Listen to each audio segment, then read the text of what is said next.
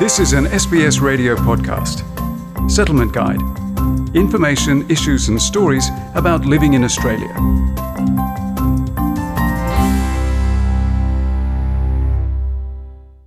Australia relaxes in summer, but it's important to stay safe. These emergency warning systems and alerts will help keep you safe and informed. Australia has always had bushfires, but 2019 to 20 was like nothing the nation had ever seen before. The fires created unprecedented damage, destroying more than 14 million acres of land, killing more than 20 people and an estimated 1 billion animals.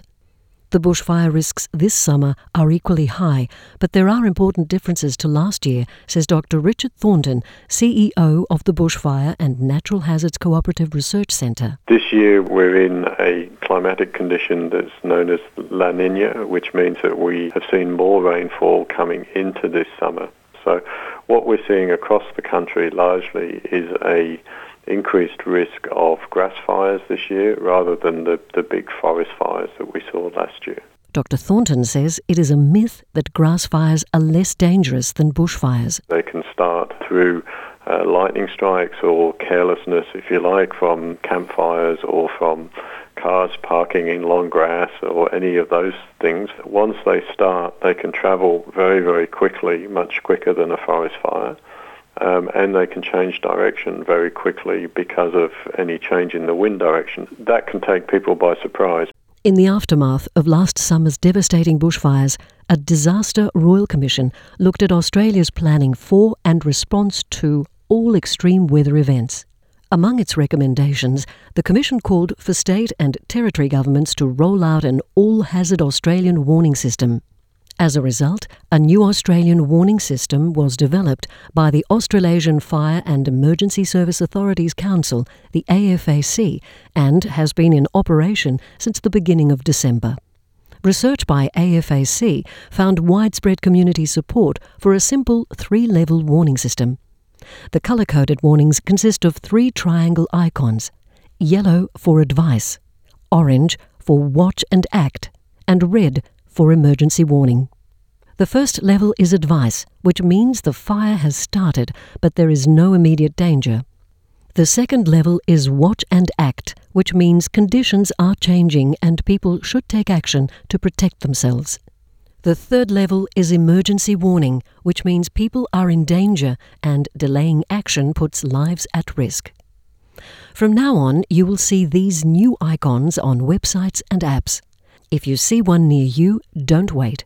There will be information about what to do to protect yourself. For example, you might see the orange triangle complemented with a call to action watch and act, prepare to leave. In addition to bushfires, over time, the colour coded new warning system will be used in all emergencies. However, Western Australia and the Northern Territory have decided to adopt the new warning system at a later stage, and the other hazards, floods, cyclones, and heat waves, will slowly be phased in over the coming months. Fiona Dunstan sits on the National Public Information and Warnings Group, which is part of the Australian Fire and Emergency Services Commission. She says different alert levels to clearly indicate the severity of threat are at the heart of the Australian warning system. We develop a warning system where we have three levels of warnings. We have advice, uh, watch and act, and emergency warning, and we have a, a consistent approach for that across the country. For some fires, a warning message is being broadcast over radio or television together with a warning sound such as a siren. But other fires may start so quickly that there will be hardly time for any warning at all, says Fiona Dunstan. At the highest level of warning, so when we know that we've got people under immediate threat um, and we're very concerned for their safety, we do issue telephone and text-based warning system messages as well through a system called um, Emergency Alert. Emergency Alert is the national telephone warning system used by emergency services to send voice messages to landlines and text messages to mobile phones about likely or actual emergencies. There is no need to register or sign up to Emergency Alert. The system works on a national telephone database. It's a good safety net, but should not lead to complacency, says Fiona Dunstan during those risk seasons, so during summer where we're exposed to things, potentially exposed to things like fire and extreme heat, before travelling, it's a really good uh, good habit to get into. Just just check the conditions of where you're planning to go. Uh, so even if you don't have a phone on you, that you know that if tomorrow is going to be a bad fire day, or we've got some some heat, a heat wave coming, you know, so that we can actually prepare around that. And we really encourage people then to be really observant to the to their surroundings as they're travelling. Listening to the local radio is another way of staying aware of possible dangers from fires and wild weather, as are the websites and apps of the regional fire agencies, says Fiona Dunstan. Each fire agency or emergency service agency do have uh, websites.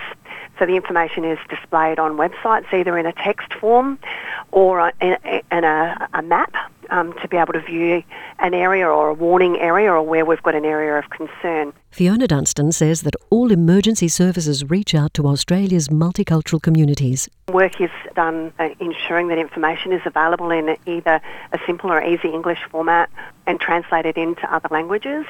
So we really uh, ensure that we try and provide that information in a way that individuals can reach that and access that in a meaningful way. Julia Grainer is a German born volunteer firefighter. She and her brigade were on the front line fighting the almost unstoppable blaze that devastated the seaside town of Mallacoota in eastern Victoria last summer, prompting the Navy to evacuate thousands of holidaymakers. The young mother of a boy welcomes the improved communication between emergency services and communities. I think um, tourists are really poorly informed. They often underestimate what the fire does, how quickly it comes, and how hot it actually is. Um, obviously, as firefighters, we often hear, oh, we'll just wait and see. Um, wait and see often gets you killed. If you leave too late, your exit road might not be um, there anymore. Unless you have been there, you just don't know. You just don't get it. Julia Grainer says more could be done to warn new arrivals of the dangers of an Australian summer. Obviously, when you come on the plane, you usually get the um, little video about what you see in Australia. You could potentially have another clip around, you know, the dangers around here, not just about our snakes, but what about our floods and, um, you know, ocean rifts and bushfires. So potentially, you know, just letting them know, oh, you can download this free app, and then, you know, you could have them informed, like the Vic Emergency or the Fires Near Me app. With Australians unable to holiday overseas, thousands will soon be heading for camping grounds across the country.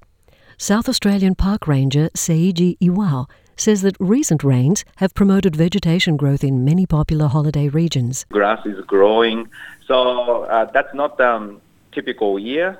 So um, yeah, we are con- concerned about the grass fire. Seiji Iwao appeals to campers to be aware of all signposted fire restrictions and use common sense when lighting a campfire.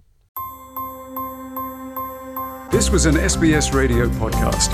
For more settlement guide stories, visit sbs.com.au/radio.